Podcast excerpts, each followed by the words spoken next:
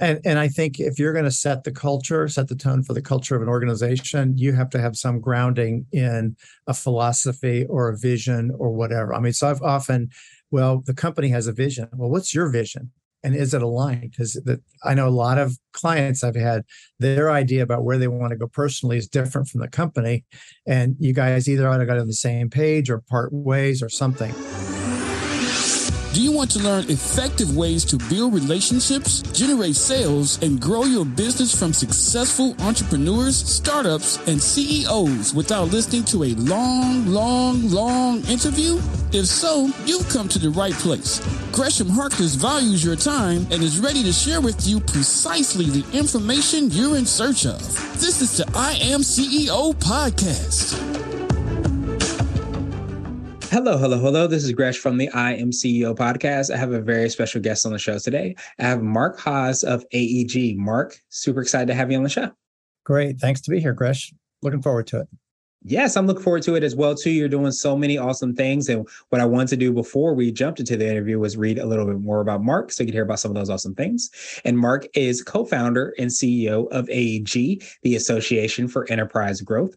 He's responsible for leading the expansion of AEG's national ecosystem of city-based communities of elite business advisors and successful mid-market CEOs. Formerly as a management consultant, he advised executives and boards in strategy and operations, including biomedical medical research, social services, technology, education, and professional services. He's facilitated high visibility sessions such as World War IV military strategy, response to nuclear terrorism, national health security training, STEM education, CEO roundtables. Is and it is an international trainer with clients in Europe, Asia, Africa, and is an ethics officer as well. Mark, you're doing so many awesome things. Excited to have you here today. Are you ready to speak to the I Am CEO community? I am certainly doing that. Awesome. Well, let's get it started then. So, to kind of kick everything off, I wanted to rewind the clock a little bit, hear a little bit more on how you got started, what I call your CEO story. So, as you said, I've been a management consultant for, for 40 years and looked at a lot of different organizations. And one of the trends that I've seen, which is sort of unstoppable but unseen, is the growth of complexity. I think IBM did a survey, and 83% of CEOs said that complexity is by far their biggest challenge. And so I recognize that you know, when we, we get into complex situations, we tend to hunker down into specialties. And that's what's happened to professional services uh, uh, providers. So there used to be a lawyer, and now there's dozens of different kinds of lawyers, each have their own lane. And so I said that if you're solving a complex problem, you can't just take little pieces of it you need to have more integrated solution. So that's really what what aeg is and it's designed to to create an ecosystem of business advisors and ceos who can work together to solve problems. And i get to use the term ecosystem because i'm also a recovering biologist. And, and i know what an ecosystem is and it's not a network everybody's using the term ecosystem. It's it's it's a very distinct kind of thing. So that's that's what aeg is. And so my my partner uh, john yetman's uh, co-founder was is a wealth manager. He takes care of money. I build businesses. So it was a natural partnership to see if we can help ceos through that that transition through whether they need help with technology or or finance or law or benefits or HR or whatever through their business and personal journey. So I can tell you more about the the structure of AEG if, if that's important to you or not. Yeah, that would be extremely, you know, important to kind of drill down and hear more about that structure. But I think one of the things I just want to kind of, you know, hammer home because I, I, um, Steve Jobs has this quote that I read years and years ago around, you know, complexity and and you know design, you know. But uh, if you really think about a lot of the things that we do, it's all in some form, shape, or fashion, some type of design. But he talked about um, getting to simple actually is something that you really, mm-hmm. really have to work hard at. It doesn't come naturally. So when you said that, it really resonated with me because there is so much complexity, and we sometimes forget that it's not. Usually, we have to work to get to simple because so many things are complex. So I love that you guys are working on that. The, the parallel quote is about simplicity, but on the other side of complexity, figure out what the whole system is and then simplify it as much as possible. Don't just go go the simple, simple, easy answer off the bat. Right. Absolutely. So yeah, I would love to hear more about, you know, the structure, how you work and how you're you're, you're structured in serving your clients. Yeah, so we started. It's a, it's a membership organization. Uh, we started uh, as more of a lifestyle business between the two of us, and suddenly there was so much demand and interest, not only from other uh, colleagues that we had, but also from people in other cities. Actually, we had five people in five countries say we'd love to have something similar here. So we turned it into a going concern, and now we're growing, raising capital. Uh, we expanded to Baltimore. Now we're expanding to Tampa. We're probably going to be about 20 cities in a couple of years. So the idea there are two communities. That's really what we do is build these trust communities because the ability to get a job done means who do I reach out to? Can I trust them? Can can they connect me to other people? So it's a community of elite business advisors in complementary disciplines. We have about 80 different disciplines, you know, tax lawyers, governance, cyber, et cetera. And we put those people together. They really get to know each other incredibly well a lot of work on values, ethics, community, collegiality, getting to know each other personally and professionally. So it's not like uh, I got a business card from somebody that I've seen three times in three years. We really accelerate development of that trust. So you're both top of mind. And if I'm going to refer you to one of my clients, I better trust you and know you really, really well. I'm not giving up that relationship. That's the first community. The second one is uh, successful mid market CEOs of 20 million and more companies. So there are networking groups out there. They're they're all good in their own way.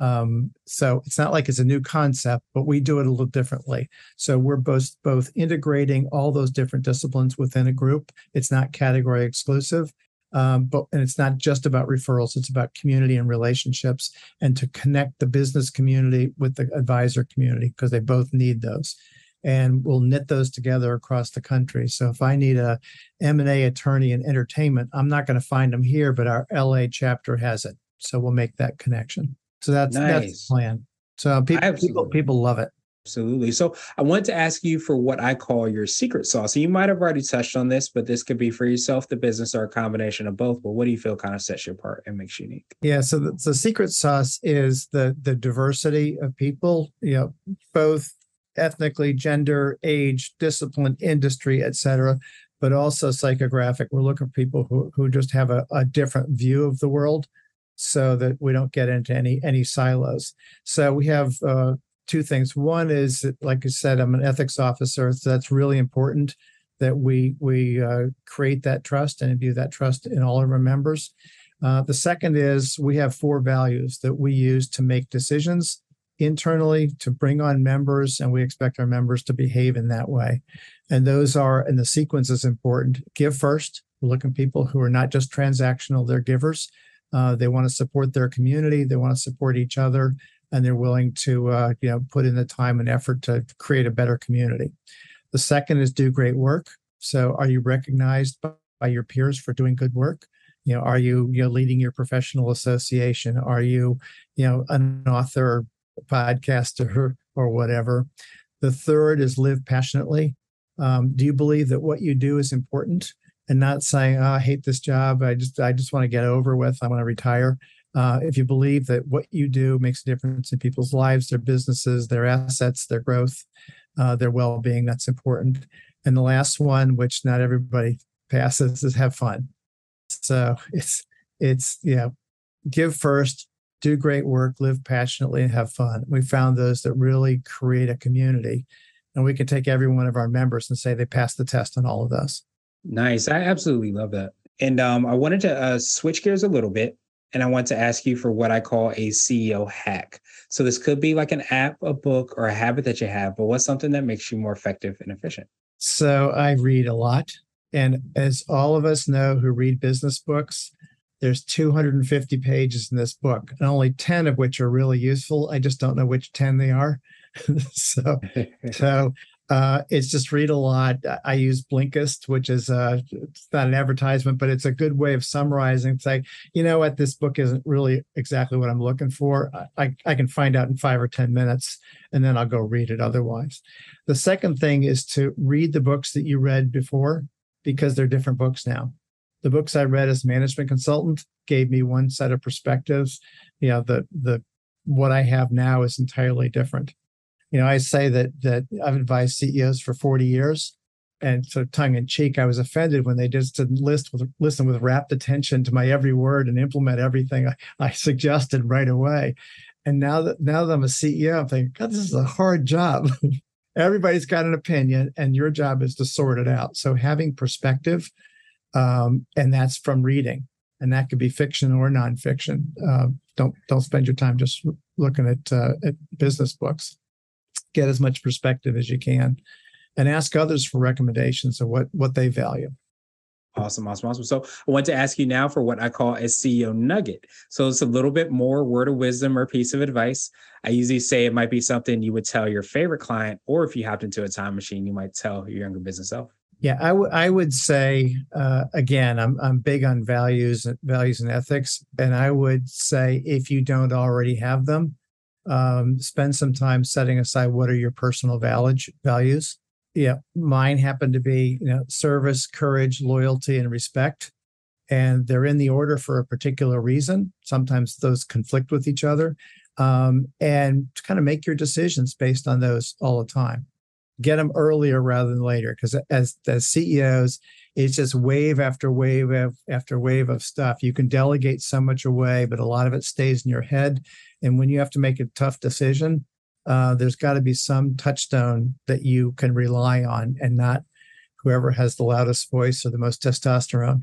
Yeah, that makes so much sense. It ends up being a, a, lot of times like a filter. And, you know, you might have, you know, been alluding to this, but do you feel like that's something that um, so many times you can kind of jump into the business, jump into the position or whatever it might be, and, and, you know tackle all the problems and those things like that. Do you feel like that's maybe one of the exercises or things that you should get clarity on in the very beginning because that creates a foundation for yourself as well as the organization?